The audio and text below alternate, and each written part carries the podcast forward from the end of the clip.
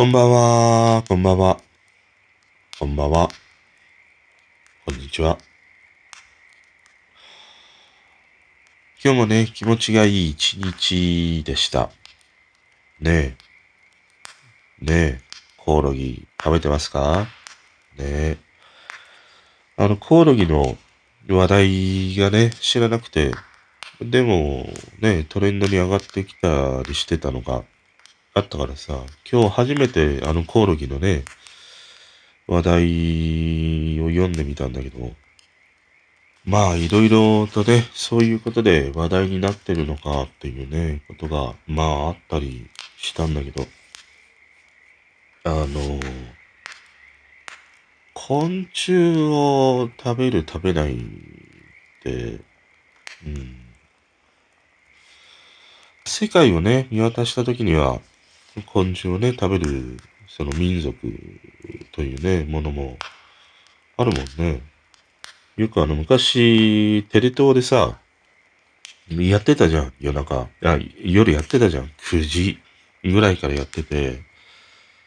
ちょっと番組名は忘れたんだけども、あの当時見てたのってさ、食人種アミンとかさ、今のあの橋の上からこうダイブしていくやつあるじゃん。足にロープつけて。あれの一番始まりの、なんか成人になると、高い塔の上から、あの地面に向かってね、なんか普通のなんか木の枝かなんかで作ったようなさ、紐で飛び降りていくっていうね、ものがあったりとか、要はその世界の知られていないとか不思議な、日本人から見た不思議な民族の人たちをこう取り上げるようなね、そういう番組があったりして好きで見てたんだけど、その時によくね、こういうその虫を食べる、虫をこうね、その歓迎の意味でご馳走するっていうね、ものがよく様々なあの民族の人たちのそういうね、ものがあったりはして、いや、なかなか食べれないよなっていうふうにね、思ってたりはして。で、まあ日本にもイナゴがあるからとかね、ハチノコがあるからって言うんだけど、まあやっぱりなかなか、俺はね、手には取れなかったりしたね。うん。だから、結局食も文化だからね、食べる国もあれば食べない国もあって、よくて、日本においては、どうなんだろうな。あんまりその虫を積極的に食べるっていうことは、まあ、あまりないよね。だったら、そんなに別に、日本においてはね、無理して食べる必要はないんじゃないかなって思うね。これが本当にもう食糧難になってきて、その戦後の日本のように食うものも何もないっていう風になった時にはね、そういうものを食べていかざるを得ないっていうね、状況に置かれたら、食べるとは思うんだけども、今のこの現代において、こと日本においては、わざわざその積極的に昆虫食をみたいなことっていうのは、うん、あんまり俺は、いいかな。なかなかやっぱり、グロいよね。要は見た目のグロさがどうしてもあるじゃん。何でもそうじゃん。あの、ナマコとかさ、あとあのーなんだっけ、シャコか。あれも見たらさ、食えないじゃん。もの見たら。でもああいう風に調理されてね、出てきたら食べれるっていうものがあるからね。まあそういう意味では昆虫もああいう風になんか調理をされてね、出てきたらっていうのはあるかもしんないね。だからコオロギのパウダーとかって言うから嫌なんじゃない？なんか、そうだね。クリケットパウダーとかさ。な、なんか英語にすればいいんじゃない？スペイン語にしてみるとかさ。なんかさ、サモア語にしてみるとかさ。サモア語だと、キリキティっていうのかな？キリキティパウダーとかさ。言えばさ、なんかわからないままに食べるんじゃない？うん。まあだから本当にその食べるものに困ったら食べるけれど、今においてはなんか積極的にね、それよりも、ね、時々話題に上がる、あの、牛乳のね、この間もなんか牛乳を廃棄するしないみたいなさ、ものがあったり、あとキャベツとかさ、時々聞くじゃん。キャベツね、収穫されすぎて、まあその流通のね、価格が下がるから、あの、廃棄するみたいなさ、もうわけのわからない。利権にね、絡んだ、欲の絡んださ、奴らのせいでさ、ああいう農家の人たちが、ねえ、本当に、長いね、時間をかけてああいう風に栽培したものをさ、てめえらの利権だけで、いや、市場価格が、ねえ、下がるから農家の人たちにとってね、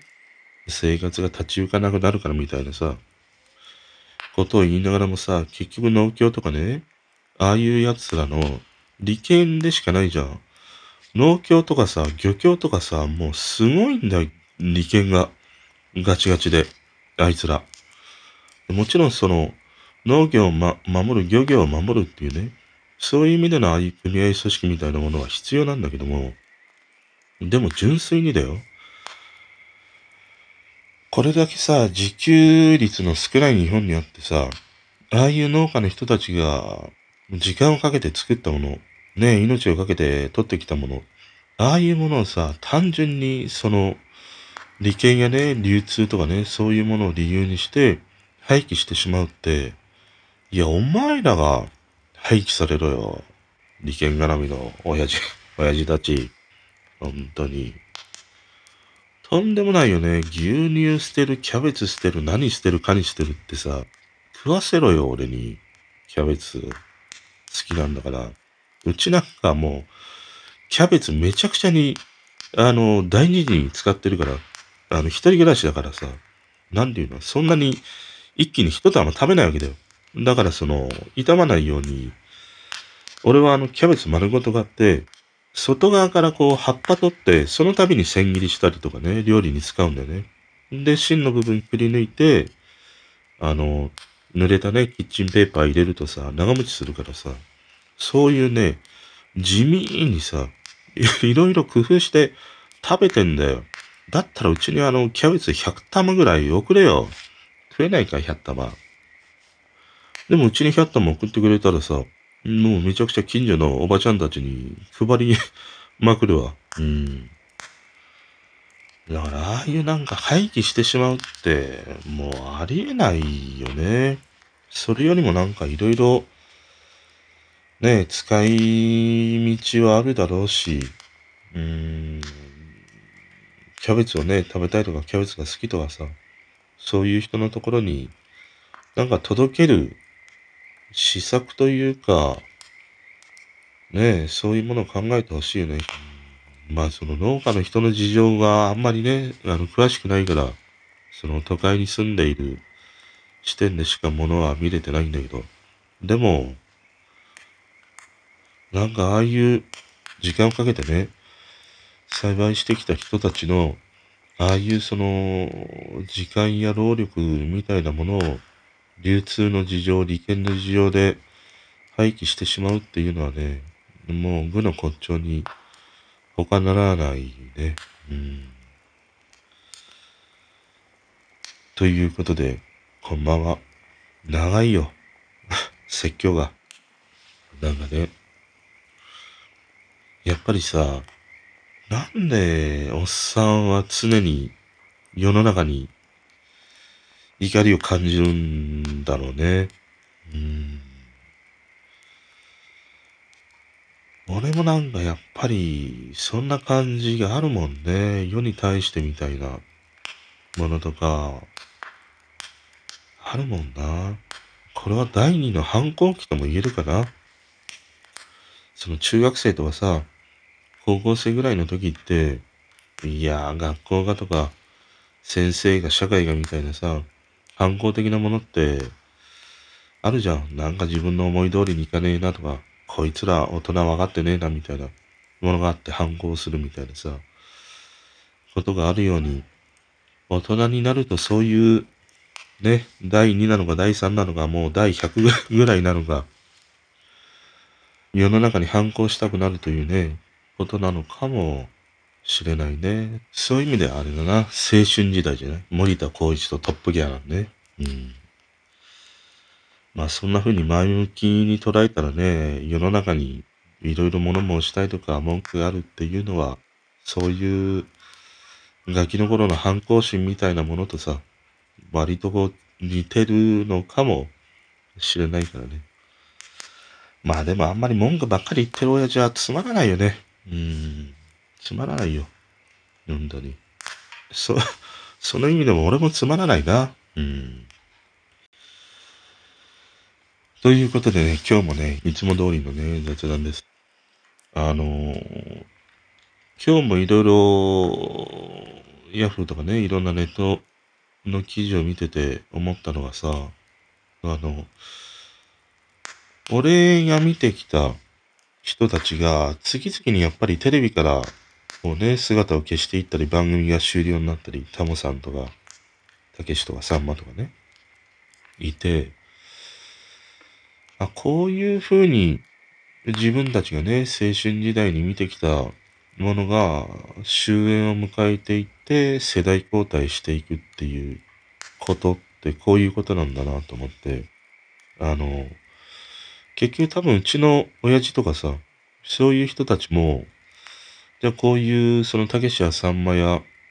タモさんみたいなね、人たちが出てきたときに、俺の親世代からしてもさ、いやもう全然わからない。面白くないっていうふうに、今の俺と同じように思ってたんだろうなっていう。で、そのかつて親父たちが見てたね、人たちが姿を消して、ああいうね、お笑いビッグ3とか言われる人たちが出てくる。で、今度はそういうお笑いビッグ3の人たちが、うん、消えていってね、また新たな今の世代の人たちが活躍していくっていう。だから、結局、まあ時代はもう、人類がね、ある限りは同じことをね、もうずっと繰り返してきたんだし、繰り返していくんだなっていう。そう考えると、その世代交代していくことってさ、別になんか怖がることでもないんだなっていうことをね、なんか思うんだよね。結局、もう何百年何千年とそういうね、世代交代を繰り返してきて、今のね、こういうものがさ、あるわけだからね。だから、いや、昔に比べてとか、これから先の未来って不安だよなとかね、大人世代は言うかもしれないんだけど、でも、それは同じように、俺の親世代からしたらね、今のこの、俺の、ね、この年回りの人たちが出てきた時にはさ、いや、ちょっと日本の未来は心配だなとかね、同じように言ってたわけだからね。世代が変わったからといって未来を恐れる必要はないんだなって思ったりしたんだよ。でね、あの、もう一個すげえ思ったのが、あの、やっぱりネットがさ、ダメなんじゃない？今の、この様々なこと。ネットが本当にその思考を奪っていくよなっていうことをね、あの、感じるんだよ。でさ、このネットによって様々情報が共有されたりね、まあいろいろ見たり読めたり聞けたりとかね、その、遠く離れた場所でもさ、楽しめるようになったっていうことはあるんだけど、必ずしもこの便利さが幸せを享受してくれるということでも、やっぱりなくて、その不便であることの方が、うーん、コミュニケーションをとって人がね、その、つながりながら生きていくっていうことにおいてはさ、その不便なことの方が、むしろそういう強いつながりとかね、絆を生むんだろうなって思ったんだよ。だから、例えばさ、こういうネットがない時代って、じゃあお母ちゃんたちが川で洗濯するとかさ、どこの人でもなんかね、じゃあ家を建てるとかさ、じゃあ車を修理するとかさ、あったとするじゃん。そうすると、ネットがない時代って、結局その自分の近くにいる人たちと協力し合って、そのなんか様々な困難に立ち向かっていかざるを得ないわけだよね。そうすることで、そこの人たちでコミュニケーションが生まれて、そこにさ、知恵が生まれるんだよね。この洗濯はこういうふうにね、なんか洗ったらよく汚れが落ちるんだよっていうことで、要はその小さなコミュニティの中で情報を共有し合って困難を乗り越えていくっていうことがある。でもこういうネットで便利になった結果さ、いやこのさ、じゃあ川で洗濯をするっていうね、ものを検索するとさ、いっぱい出てくるわけじゃん。こういうふうに洗ったらいい。車の修理でもいいよね。こういうふうに車を直したらいい。ここが多分不具合が出てるんでしょう。要は情報が簡単に、やっぱりネットによって手に入る。ってことはさ、自分の近くにいる人たちとコミュニケーションを取らずして、目の前にある困難を解決できていくわけだよね。で、それって結局、知恵も生まなければ、コミュニケーションも生まないというね、弊害もあったりして、うん、だから、このネットがもたらすものって、その様々な思考を奪っていく、知恵を奪っていくというね、ものでもあるなと思って、その知識は得られやすいし、まあ知識をね、掘り下げていくっていう意味においては、いいかもしれないんだけども、でも結局その知識もさ、まさに俺なんかそうで、じゃあ昨日の食パンの話をするじゃん。で、あれも、自分が興味を持ってね、じゃあ一斤ってどうなのかとかさ、食パンって、なんで食パンって言うのかっていうふうにさ、調べていった。でもさ、これが、5年後、10年後ね、食パンの一斤とか、食パンってなんで食パンって言うかって、覚えているかって言ったら、どうだろう。俺、俺がなんかじいちゃんになってね、もうなんか、今日の朝何食べたかわかんなくてさ、1日10食ぐらいね、食べてるようだったら、すっかりね、忘れてるかもしんないけど、でもそういうその手軽に手に入れた知識って、5年後、10年後に残っているかっていうとさ、怪しいもんだよね。それよりもさ、自分が本当に時間をかけてね、手間をかけて得た知識とか身につけたものっていうのはさ、やっぱり残り続けるからね。だから結局その知識であっても簡単に手に入ったものっていうのは簡単に離れていくし、忘れていってしまうっていうね、ことがある。だからそう考えるとやっぱり不便であればあるほど、本当はね、その人にとってはものすごく身になるし、ためになるし、うーん、コミュニケーションもね、図れるようになっていくっていうね、ものが純粋になんかあったんだなっていうものがね、あるよね。この純粋さって大事だなって思って、今もその人と繋がれるね、SNS があるんだけど、そこにはなんか純粋さというものがなくて、余計なあの数字というさ、ものがあるわけじゃん。その数字にね、縛られるようになってさ、そこには純粋に人と繋がるということ以上に、なんかその数字の多い少ないだけをね、追い求めていったりするというさ、このなんかね、ネットが、やっぱりもたらした、この思考を奪うということって、いや、かなり、あなんか、問題だなって思うんだよね。で、うちのベランダにはさ、鳩が、鳩がやってくるという、くるくくるく泣いております、また。うん。だから、まあ、こうやってね、自分自身もネットを介して配信ってしてるんだけど、やっぱりこのネットが始まる前とね、この今ってさ、ものすごい、その技術革新はしてるんだけど、一方なんか人間の、なんて言うんだろうな。コミュニケーションというか人間が本来用いていた人とね、つながるとか協力するとか、そういうものにおいてはさ、あと考えるとかね、そういうことにおいては、やっぱりなんか退化してるんじゃないかな。うん。そういう思考やつながるということは退化している一方で、自分が傷つくことに関しては、ものすごく繊細に、ね、なっているという感じがあったりしてね。うん。だからやっぱり俺は、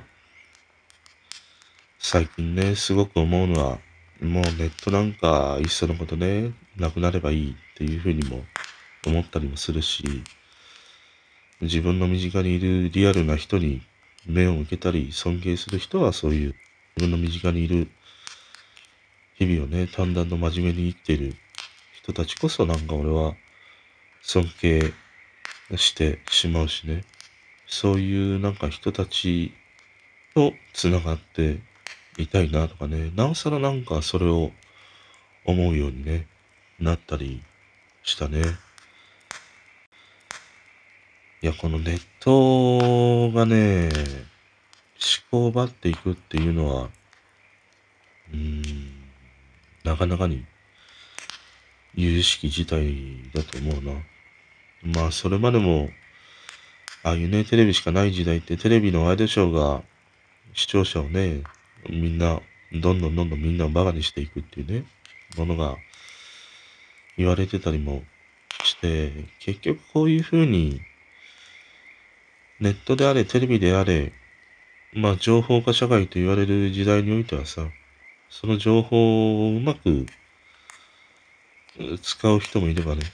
また単純にそれを右から左に鵜呑みにして流してしまう人もいるし、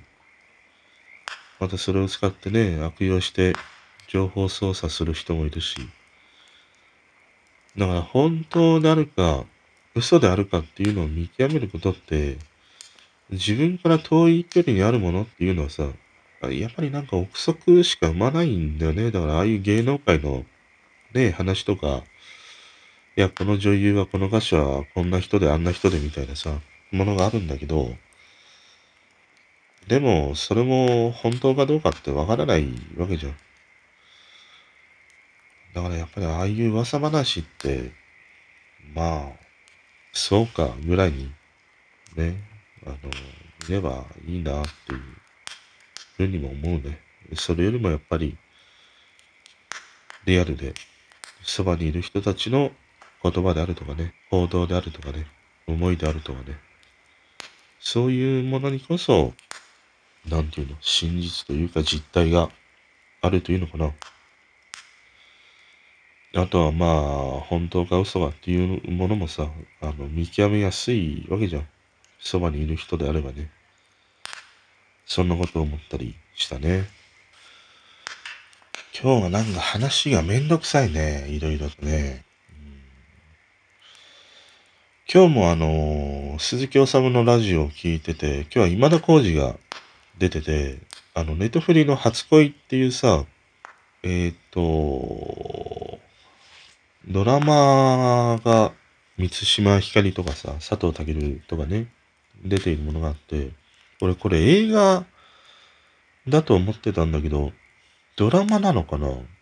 なんか今田耕司は、いや、なんか 10, 10話見て、全部どうのこうのみたいな話をしてたからさ。で、このファーストラブは、あのー、発表された時からね、いや、すげえ見てみたいなっていうふうに思っててさ、どっかのタイミングでもう一回、ネットフリ入り直そうかなと思ってたんだよね。で、今日今田耕司の話を聞いてて、いや、この初恋って映画だけではなくてなんかドラマでね、なんか9本10本ぐらいあるというものを知ってさ、いや、なおさら見てみたいなと思ったりしてね。だから俺、ちょうどこれが発表された時に、あれを見たんだよ。中山美穂のラブレター、元気ですか？っていうね。アントニオ猪木のさ、中山美穂湾みたいなね、元気ですか？って言ってたじゃん。あの、雪の中で。元気ですよみたいな感じだったっけ。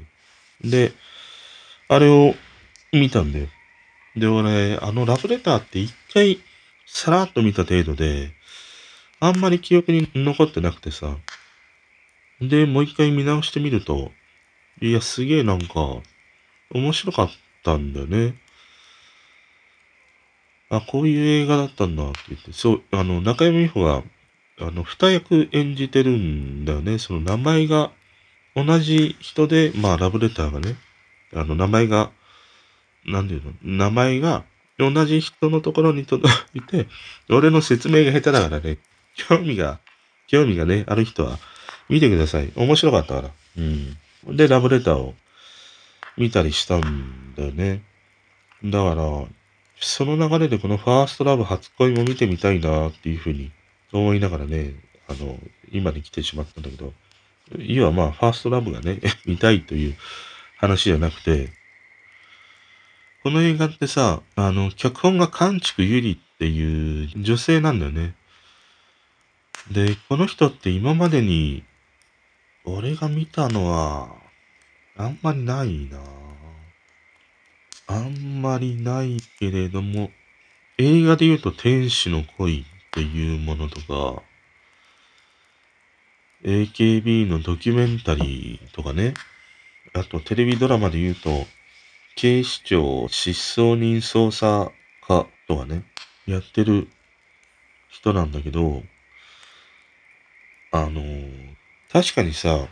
まあ最近ということでもないんだけども、その女性のドラマ脚本家の人って、結構面白いドラマ書く人が多いんだね。この関畜ゆりという人もそうだし、まあちょ、ちょっと彼女のは見たことがないから、なんともっていうね、ことがあるんだけど、あとあの、エルピスをね、書いた渡辺彩とはね、あの人もすごい面白い脚本を書くからさ、だからこの女性の脚本家って、あの、いっぱいね、出てきてるよね。あ、あれもそうだったよね。すいません。頭の子であるんだけど、要はその、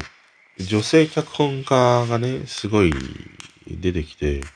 あの、面白いんだね。女性のさ、書くね、脚本って。で、俺振り返ってみるとさ、その、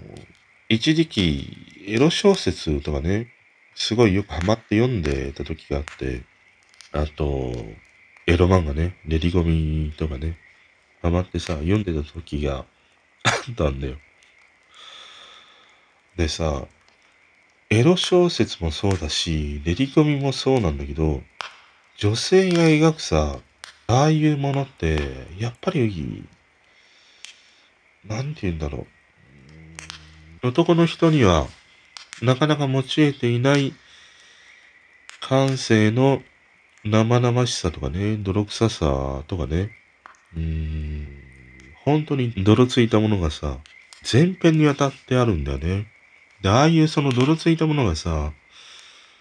そのエロ系のものを表現するときには、ものすごくね、あの、合うんだよね。いわゆる男が書くさ、ああいうエロ小説とかエロ漫画って、もうなんか、単純なんだよ。ただ入れてやってみたいな感じなんだよね。大体においては。でもさ、女性が書くものって、やっぱりちょっと違うんだよね。ただその、挿入してだけではなくてね、その前段やその終わりにはさ、もっとなんか、あ生々しい、ひりついたものがね、あったりまして、それが面白いんだなっていう。だからこういうドラマの脚本においてもさ、やっぱりある種、女性が書くものって、その、なんて言うんだろうな。まとわりつく感じがあるというのかな。その違いが、あのー、あるなと思って。このまとわりつくような感じというものが、今の時代においては、なんかこれだけね、距離感を大事にしたいとか、あんまり近い距離にあるものっていうのはさ、様々にね、何度かハラスメントみたいな風にね、言われるこの世の中においては、このドラマや映画の中だけとはいえ、女性ならではのなんか感性というのかな。そういうもので、まとわりつくね、感じがあるから、だからこういう女性の脚本家の人たちって、今はね、うん、話題になったりとかね、うん、視聴率があったりとか、こういうね、映画が楽しまれたり評価されるっていうね、ものがさ、あるんだなって思ったりね、して見てるね。うん。なんか、なおさら今回のこの、今田耕司の話を聞いて、ネトフリのさ、ファーストラブは、ちょっとすげえ見てみたいね。うん。またやっぱり宇多田ヒカルのね、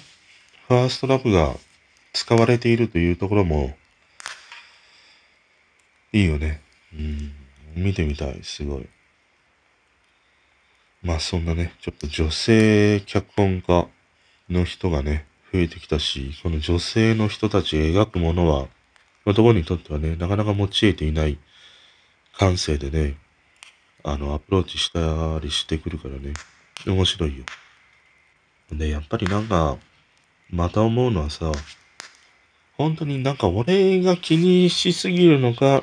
でもそれがスタンダードなのかっていうね、ものがあるんだけど、この、女性ならではの感性とかさ、男にはない感性っていうね、こういう風な言い方って、なんか、簡単に使えなくなったよね。うん。そのやっぱり面倒くささがあるなでもさ、何か伝えるにおいてはさ、男性ならではのとか、女性ならではのって、うん、イメージしやすいじゃん。それを受け取った側からするとさ。だからそういう意味では情報を共有していくとか、うん、発信していく上においては、なんか本来はね、その、わかりやすいものでっていうのが大前提にあるよなって思うからさ、ある程度多くの人がなんか理解できるようなさ、言葉とかね、表現とかね、そういうもので、うーん、なんかね、発信していくものでもあるし、まあそれに当てはまらないとしたら、そこには何だろうな。結局100人がいて100人の人に当てはまる届くっていうさ、言葉やね、思考とかっていうものは、ただのつまり、ないからね、一切ないわけだからさ。どうしてもそこには、ハマる人もいればハマらない人もいるからね。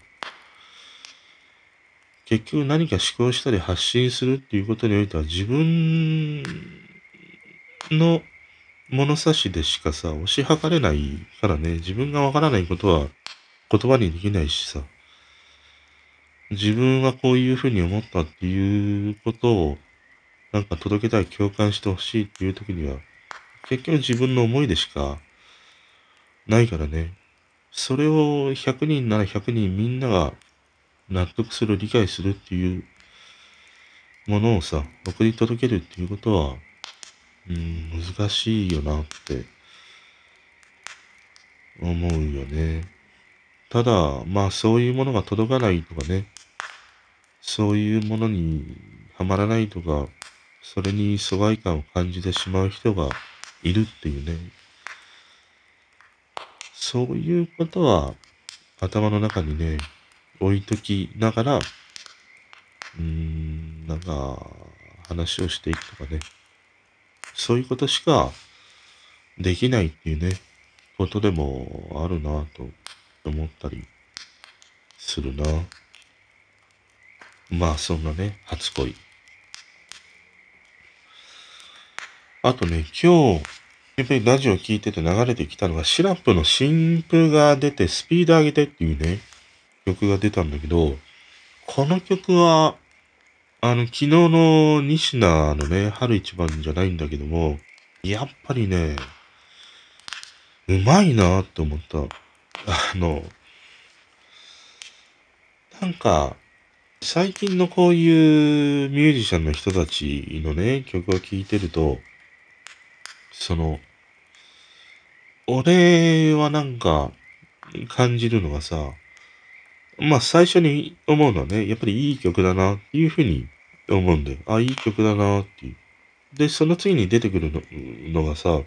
いや、うまいなっていう風なね、思いが出てくることが増えたよね。だから昨日の西田の春一番の曲っていうのは、冒頭にあの、仰げば尊しっていうこの、仰げばのあ、あというね、音と同じ音で入っていくのがね、うまいなっていう。で、春の歌なわけじゃん。卒業とかそういうシーズンの歌で、仰げば尊しとね、重ねているものがうまいなと思ったの。で、今日もこのシラップのスピード上げてっていうね、曲を聴いてて思うのが、あのー、シティポップなんだよね。でもその、80年代とか90年代にあった、ああいうシティポップではなくて、やっぱり今の、今風のシティポップとして歌われてるんだけども、このなんか、今のシティポップ感への落とし込み方が、実にうまいなっていうふうに思ったの。だから今の人たちが聴いていたら、この曲はね、今の曲としてさ、すげえ新鮮に聴けるし、かっこいい曲だなっていう風に聴けるんだけど、一方、俺ぐらいの世代からすると、ものすごい懐かしさを感じるんだよね。でも、ただその、懐かしいだけではなくて、やっぱり今のアレンジがあったりとかね、あの、今のその、表現みたいなものがあってさ、いや、この組み合わせ方が実にうまいなと思って。なんかね、シラップの今回の曲を聴いてて思うのは、今までも彼って、割とね、うん、いわゆるそのお、おしゃれ系、ざっくりね、くくってしまうと、今のおしゃれ感に溢れるさ、曲という、そんな印象があって、聴いてて曲はいいなとかさ、思う曲いっぱいあるんだけども、でもふとね、なんか、思い返した時に、いや、シラップの曲でって、俺は正直あんまり思い出せないんだよ。ほとんど彼の曲は聴いてるんだけども。でも、今回の曲はね、なんか、俺の中にはね、記憶に残る一曲で、それは巧みにこういうシティポップ感みたいなものを入れてきたから、なんか残るんだなっていうものがあったりもして、あともう一つ感じるのが、あのー、イリ女性のシンガーがいるんだけども、彼女もやっぱり新譜を出してて、Go Back っていうね、曲があって、それは、この曲はなんか海外の人と一緒に作ったというね、ことなんだけども、いわゆるこのイイリとかさ、シラップとかさ、テンダーとかね、ここら辺の面々って、なんか俺の中では、一括りな、なんか似た匂いがあるんだよね。みんななんかおしゃれな感じみたいな。今のおしゃれな曲というのかな。そういうものがあったりして。で、今回、こういうね、シラップの新譜が出て、イリの新譜が出て、聞いてて思うのは、やっぱりなんかその戦場にはね、ザ・ウィークエンドっていうね、存在がいるんだなと思って。だから今のこういうおしゃれ系というか、ポップスというか、なんというジャンルなのかよくわからないんだけども、いわゆるこういう感じの曲の旗振りをしているのって、あの、ザ・ウィークエンドなんだなっていうものね、なんか感じたりしたね。だから今回のあの、シラップもそうだし、イリの曲とかを聴いていても、なんか俺にはね、ザ・ウィークエンドの曲に重なるんだよね。で、ザ・ウィークエンドがサンプリングしたのがさ、アラン・トモコっていうね、ことにつながるっていうものがあるとさ、やっぱり、日本の音楽、いけるだろうっていうふうにね、思うの。要はさ、一周回って結局なんか日本の音楽にね、影響されていたり、良さがね、こう、なんていうの、発見されたり見直されているというね、流れがあってさ、このなんか、サークル上の流れというのかな。輪廻転、輪廻転生じゃないんだけどもさ。この感じは面白いよね。ただ今回このシラップのね、スピードを上げてという曲はね、すごくいいね。あの、この間トヌンのフライデーナイトもそうだ、ナイツだったかな？あの曲もそうだったんだけど、やっぱりなんか、ね、2、3年前からシティポップが世界的にっていう風に言われて、やっとなんか日本でもこのシティポップを今風に、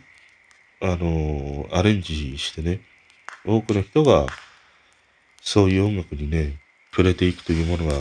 すごい出てきたよね。うん。だからこれからよりこういうシティポップテイストのものっていうのが、うん、増えていくんじゃないかな。だから80年、90年代あたりのね、本当のシティポップを通ってきた人たちからすると、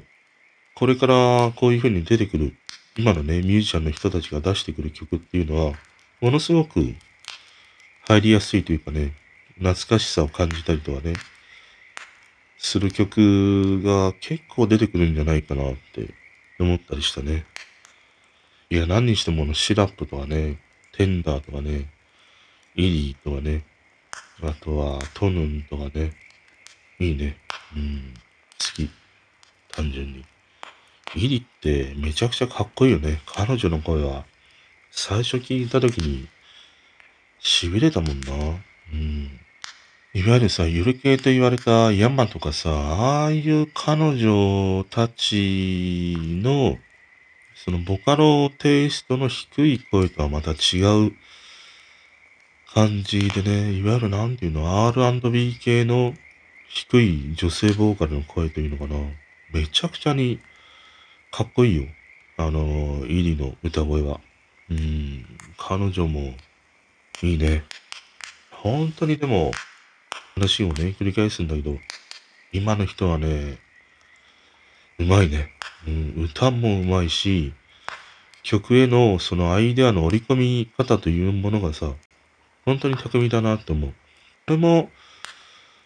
ある意味やっぱりネット世代だからっていうこともあるよね。こういうふうにネットが普及してサブスクでいろんな世界中の音楽が聴けて、それでこう、様々なね、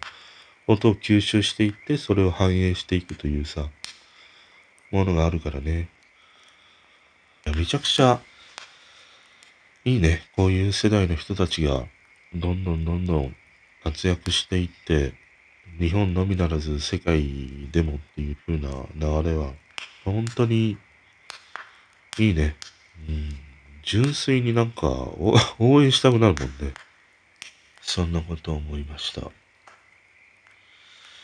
あと、フジロックの出演時の第2弾が発表されたね。まだ見てないんだけども、ちょっとこれはまた気を追って見てみたいね。あとね、すげえいいなと思うのがあって、ピエール滝が東京23区の夜を、えー、なんか散歩したものをね、本にしたっていう記事があって、いやなんか、ちょっと読んでみたくなったね。ピエール滝がさ、夜の8時とか9時ぐらいから、まあ、夜中の街をね、徘徊するっていうものをさ、何、普段の生活の中でやってたんだって。で、それを本にしたというね、記事なんだけども、すげえなんか刺さったのがさ、その世界的な大事件にも、トラックに踏まれた空き缶にも、平等に時間が流れているっていうね、ものがあったの。で、それがなんか、すごいいいなと思って。その、時間だけはさ、平等なわけじゃん。本当にね。そういう空き缶もそうだしね。様々に起きている世界のああいう戦争みたいなものだし、大盛り上がりしてるようなね、これから WBC とかさ、ああいうものが始まるということもそうなんだけども、時間だけはね、平等に流れているっていうね、ことで、それが、そういうなんか人間だけではなくて、うん、動物や植物もそうだし、もっと言うとこういう捨てられた空き缶とかね、空き瓶とかさ、タバコの吸い殻とかさ、そういうものにも等しく時間が流れているっていうね、このなんか発想が面白いなと思って、ちょっとね、読んでみたくなったね。うん、だからちょうどこの間、時間のね、話をしたというものもあったから、この余計に時間というなんかフレーズに敏感にね、なっているのかもしれないんだけど、このなんか世界的な大事件にもトラックに踏まれた期間にも平等に時間が流れるっていうのは、いいね、いい言葉だな、思ったりしたな。あとはあれだね、ピエールだけで言うと、あの、デングルのオールナイトニッポン。これが、とにかくなんか話題に上がってくるね。俺、オールナイトニッポンのあの55周年のやつはまだね、全部聞けてないんだよね。で、ちょぼちょぼと気になったものからね、聞いてるんだけど、デングルは今日あたり聞いてみようかな。昨日はね、あれを聞いたんだよな。あの、雲南のオールナイトニッポンをね、聞いたりしてたの。で、やっぱりね、途中でもう寝てしまったからね、最後までは聞けなくて、でもあの冒頭の二人の絡みをね、聞いていると、なんて言うんだろう。その、二人の関係はすごい良好なんだな、みたいなものをね、感じたりしたし、あと、うっちゃんにしろ、なんちゃんにしろさ、すごい、その、聞きやすい声で、あの、心地のいい声なんだなって思った。雲南のラジオも、もう俺初めてだね、聞いたの。で、二人のラジオって、こういう空気感なんだとか、こういう声なんだっていうのがあって、なんか、明石家さんまの時にはさ、普段テレビでしか見てないから、ああいうラジオで近い距離で聞いた時にね、ものすごいなんか、俺は違和感を感じたりしたんだけど、でもこの雲南に関しては、テレビで見てきた、あの二人と同じような空気感のままね、ラジオの放送もしてたりもしてね、ああ、いい感じだなって思ったりしたね。うん。まあ寝る前にね、最近このオールナイトニッポンとか昔のラジオを聞いてみたり、あとリリー・フランキーのものをね、聞いて寝たりするんだけど、もう聞けない。5分、10分ぐらいで多分落ちてるんだろうね。うん。だからラジオってね、やっぱりこういう音声配信の弱点って、早聞きというか、そのポイント聞きみたいなことはできないっていうのがあるよね。YouTube って、やっぱりその、喋りだけじゃないからさ、絵があるからさ、2倍3倍にしても、まあまあ見れるし、いや、なんか、つまらねえなっていうところって早送りっていうか飛ばせるじゃん。で、下のね、映像のサムネみたいなもので把握できたりもするからさ、でも音声ってそれが、やっぱりできないもんね。この話つまんないなと思って飛ばしたとしてさ、でもその飛ばした先にどういうものがあるかってやっぱりわからないですね。で、その飛ばしている過程も見れないからね。やっぱりこの音声って、その検索性の悪さがね、あるよね。あと、同時視聴できないしね。YouTube ってさ、同時視聴できるじゃん。俺なんかさ、仕事しながら YouTube とかね、あのー、ユーザーのライブ配信とか流してるんだけど、もう2層3層当たり前だもんね。でも音声配信の場合って、それしか聞けないじゃん。集中しなければいけないからね。同時に聞くっていうことができないからね。それがいい面でもありながらも、弱点でもあるっていうことがね、あるよね。まあ、ただ今回のこの PL 滝のね、このなんか時間に関しての、なんて言うんだろうな、言葉というか、それはすごく刺さるものがあったね。ちょっと読んでみたいなって思った。あとさ、オールナイト富士。これが4月の14日からね、えー、2時間の生放送としてレギュラーで復活するというね、ものが、だんだんだんだんその公式というか正式に発表されたようで、今日もそれがね、記事になっててさ、番組名がね、オールナイトフジコっていうさ、番組名なんで。で、プロデューサーには秋元康ね。で、司会には佐久間。あと、オズワルド。あと、青春の光の森田。この、まあ、4人というね、座組ということらしいんだよね。でさ、で、この記事を読んでいて、まあ、秋元康が言ったのかな。要は、あの時代の熱量を今、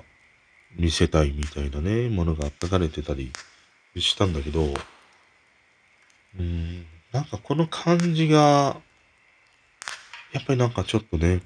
ざ、残念だなって、俺はね、思ったりしたんだよね。だから、まあ始まってみないとなんともっていうね、ものは、あるんだけど、でも今この、今日あたりからね、リリースされたこういう記事や、そういうものを見ると、なんかこけそうな雰囲気しかないよね。誰に見てもらいたいという番組なのかなっていうものがあってね。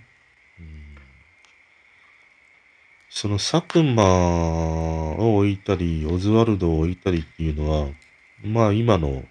世代の人たちだよね。20代、30代ぐらいの人たちをイメージしてると思うんだけど、でも一方、秋元康が言ってんのは、あのオールナイト富士をやっていた頃の熱量をっていうことを言ってるわけでしょ？で、その熱量が面白いとか知っているっていうのはさ、おっさん世代なわけじゃん。でも、おっさん世代の俺からするとさ、この座組にそんなに魅力をやっぱり見出せないんだよね。そうした時にはさ、なんか作り手側は、ねえ、あの時代よ。でもあの時代よっていう風にね、メッセージを投げかけられている俺世代からすると、あんまりこの座組に興味がない。でも一方、ねえ、名前を連ねている面々というのは今の20代、30代っていう風に考えたときに、あの熱量をって言われたところでさ、いや、わかりまへんがなっていうさ、ことだし、いや、そんな熱量今あんまり求めてませんみたいなことがあるじゃん。特にああいうお笑いの人たちね、見てて、この間もちょっと話したけどさ、今のね、世代の人たちが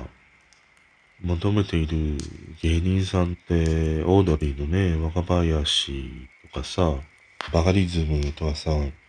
一見その装飾な感じなわけじゃん。あんまり熱を感じないというのかな。爬虫類な感じというのかな。あと山ちゃんとかもそうだよね。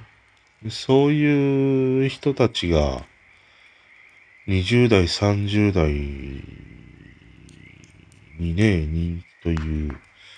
時代にあって、あの80年、90年代のあのノリの熱量を今に持ってきたところでさ、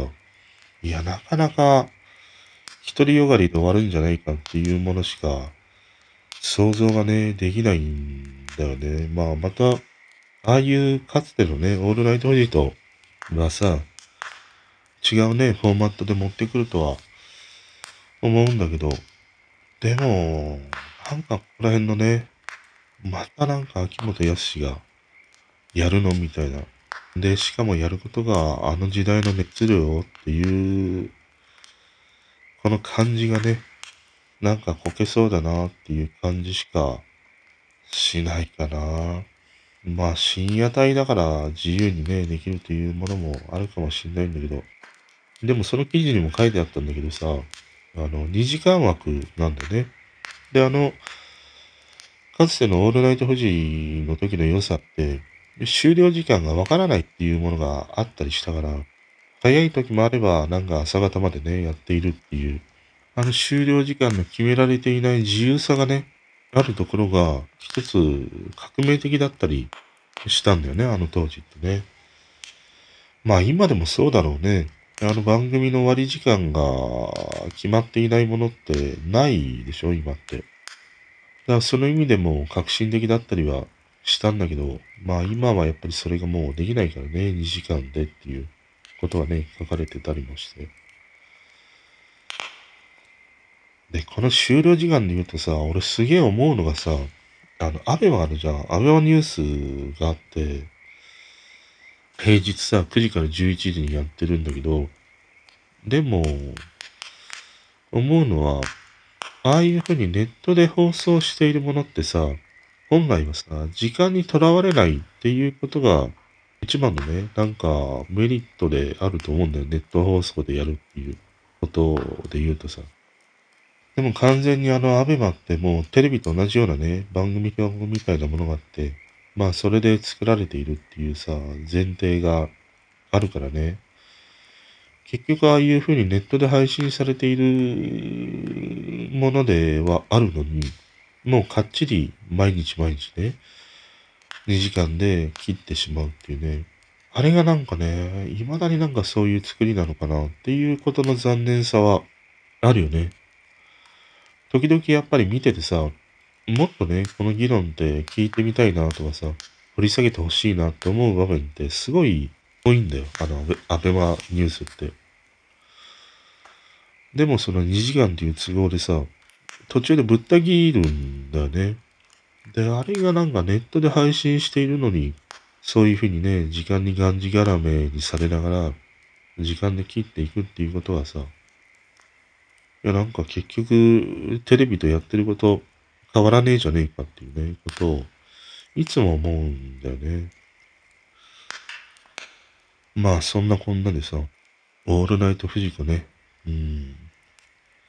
逆の意味で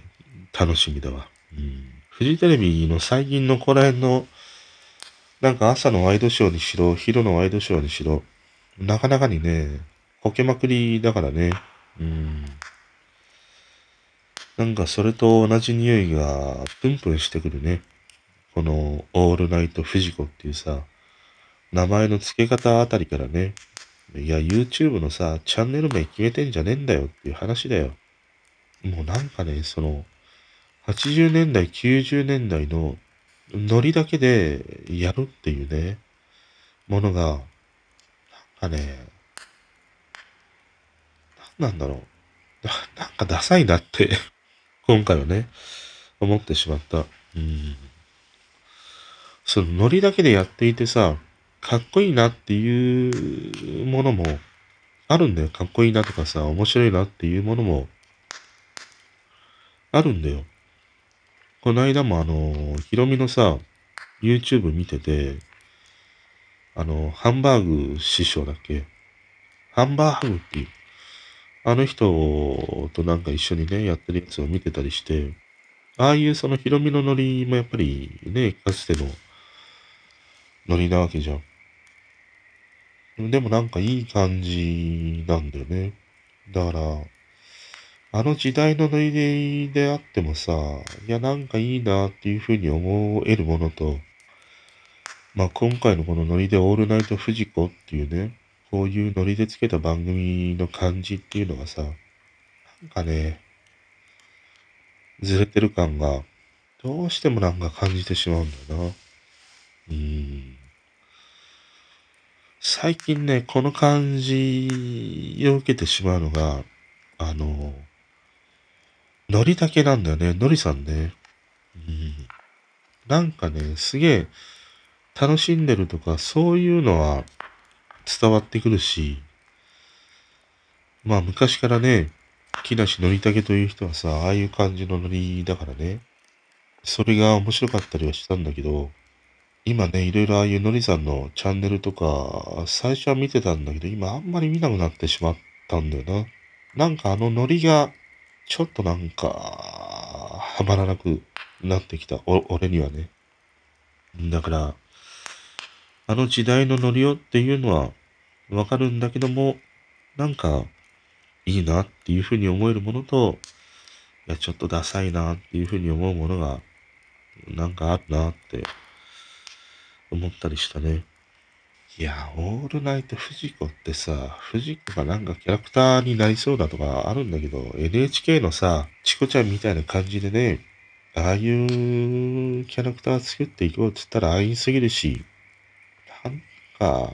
藤子って言ってさ、バブリーファッションしたね、ワンレンボリコンの女の人が出てきてさ、踊り始めたりしたら、いやもうクラクラするわ。本当に。素人の俺が想像できるようなね、も、ものだったりしたら、もう完全にアウトで、うん。この、俺のさ、素人のアイデア以上のものをね、見せてほしいよね。いや、こんな藤子がいたんかみたいなものがさ、見てみたいわ。うん。まあ、いい意味でもね、悪い意味でも、ちょっとね、楽しみだね。オールナイト、藤子。やっぱさ、ダメだよ。オールナイト藤子って。あとさ、昨日やっぱりまた、アベマ見てて、あのー、なんか東京済みとかがどうかとか、田舎から出てきた人がどうかとかね、まあそんなような話題をしてて、その中でさ、なんか、あの、そういえば、なんか、なんか女の人が、あの、なんか私たちの時代にはなんちゃってクリスタルがあったりしたじゃないですか、みたいなね、話をしてたの。でさ、なんちゃってクリスタルってなんだよと思って、コメント欄見たらさ、いや、なんちゃってクリスマスって、とかさ、あの、なんちゃってってなんだよとかさ、書かれたりしててね。で、しまいには、なんかクリスタルだろうとかさ、もう 全然当たってないやつも流れてきたりもしてさ、面白かったりしたんだけど、あの、なんとなくクリスタルだよね。あの、田中康夫のね、なんとなくクリスタルって、あの、読んだりしたな当時な覚えてないけど全然。うん。あと映画にもなったよね。で、俺、田中康はね、一回なんかの、それこそディスコだね、当時。行った時に、会ったことがあって、あのなんかディスコって、なんていうの？背の高い椅子とかテーブルがさ、適当に置かれてるじゃん。で、そこで休んだりするんだけど、で、ふと座ったらさ、目の前でさ、田中康夫が、なんか、あの、物書きしてたんだよ。で、こんなディスコで、と思ってね、見てて。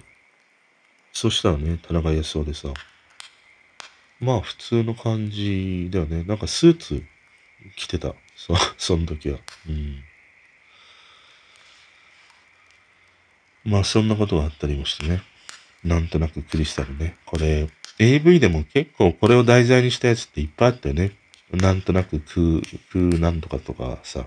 いっぱいあったよね。なんとなく系のやつとかね。このさ、AV 系のさ、タイトルって、俺めちゃくちゃ秀逸だと思うんだけどな。さっきかな。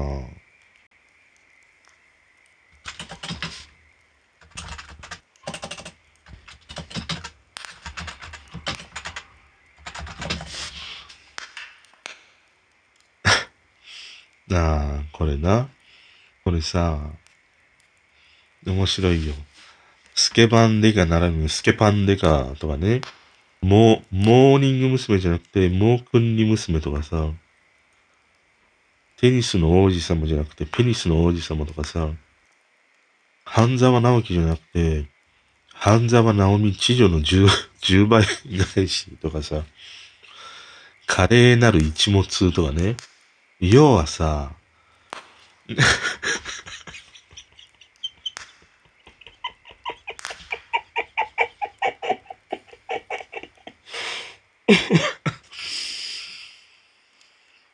バカすぎるだろう。すいません。北の、北の国にからとかさ、鈴宮春日の超撃手こき、鈴宮春日の超撃手こきとかさ、アナ、アナルと抜きの情報はさ、スマップスマップならぬスワップスワップとかさ、もうさ、美女のゲップ競争曲とかさ、もう天才的だよな。うん、AV のタイトルって。ある日森の中、知女さんに出会った